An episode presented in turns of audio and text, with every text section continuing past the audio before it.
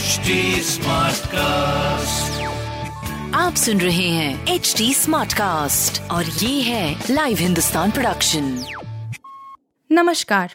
ये रही आज की सबसे बड़ी खबरें।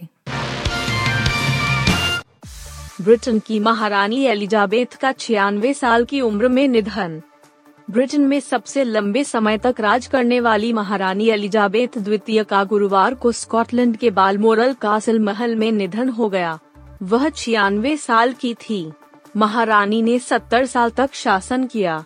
गुरुवार को सुबह उनके स्वास्थ्य के बारे में चिंताएँ बढ़ने के बाद उनका परिवार एब्रडीन शायर में उनके स्कॉटिश स्टेट में इकट्ठा होने लगा।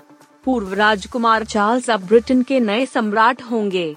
बकिंगहम पैलेस ने एक बयान में कहा, महारानी का आज दोपहर बालमोरल में निधन हो गया, बयान में कहा गया। The king and the queen consort, Charles and Camilla आज शाम बालमोरल में रहेंगे और कल शुक्रवार लंदन लौटेंगे। महारानी उन्नीस सौ बावन में गद्दी पर बैठी थी और वह भूतपूर्व सामाजिक परिवर्तन की गवाह रहीं। दुश्मन को ढूंढकर तबाह करने वाली मिसाइल हर परीक्षा में पास। दुश्मन को ढूंढकर तबाह करने वाली भारत की त्वरित प्रतिक्रिया मिसाइल हर परीक्षा में पास हो गई है।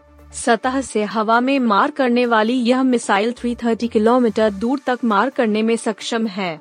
इसे विशेष तौर से बनाए गए ट्रैक से लॉन्च किया जा सकता है। यह स्वदेशी उपकरणों से लैस है। इसमें लड़ाकू जेट विमानों, क्रूज मिसाइलों और हवा से सतह वाली मिसाइलों के साथ साथ बलिस्टिक मिसाइलों जैसे हवाई लक्ष्यों को बेअसर करने की क्षमता है। त्वरित प्रतिक्रिया missile Q R S M हथियार प्रणाली की विशेषता यह है कि यह खोज और निगरानी क्षमता के साथ आगे बढ़ सकती है। बहुत कम अंतराल पर फायर कर सकती है। यह पहले किए गए गतिशीलता परीक्षणों के दौरान साबित हुआ है। सेना में नेपाली गोरखों की भर्ती पर संशय बरकरार। अग्निपथ योजना के ज़रिए सेना में नेपाली गोरखों की भर्ती को लेकर संशय बरकरार है। हालाँकि भारत की तरफ़ से नेपाल को बताया जा चुका है कि नई योजना में पहले की ही तरह गोरखों की भर्ती जारी रहेगी।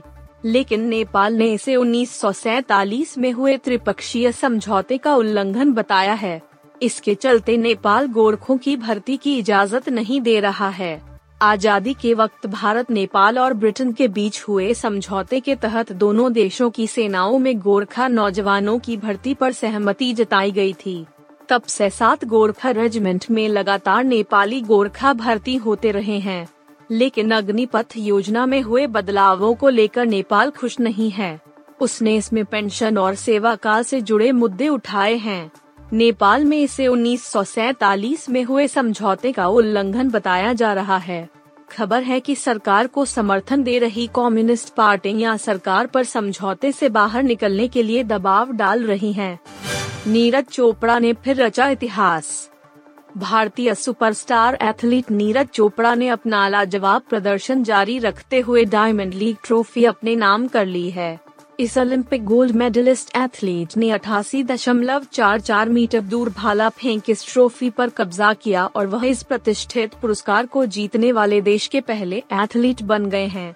इससे पहले 2017 और 2018 में नीरज ने फाइनल के लिए क्वालिफाई किया था, मगर तब वह टॉप पाँच से भी बाहर रहे थे।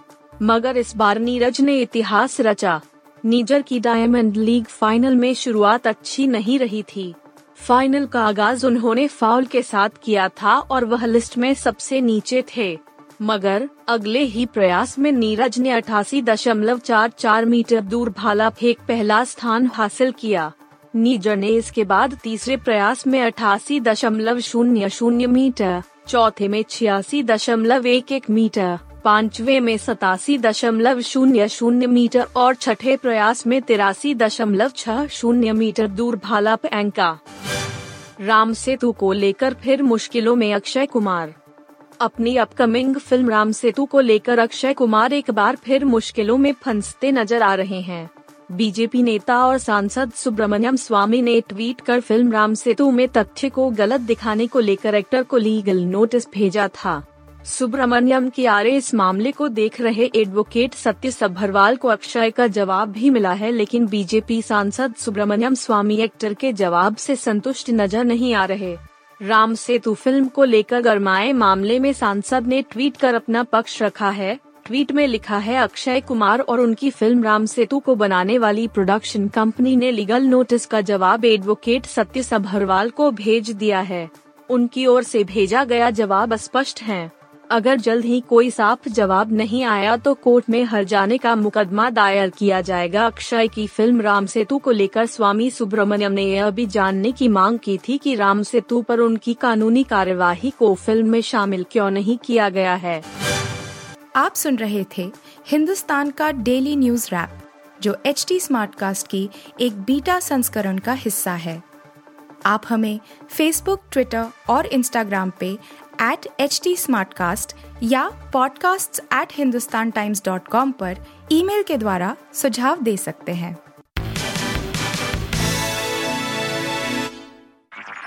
आप सुन रहे हैं एच डी स्मार्ट कास्ट और ये था live Hindustan production smart Smartcast.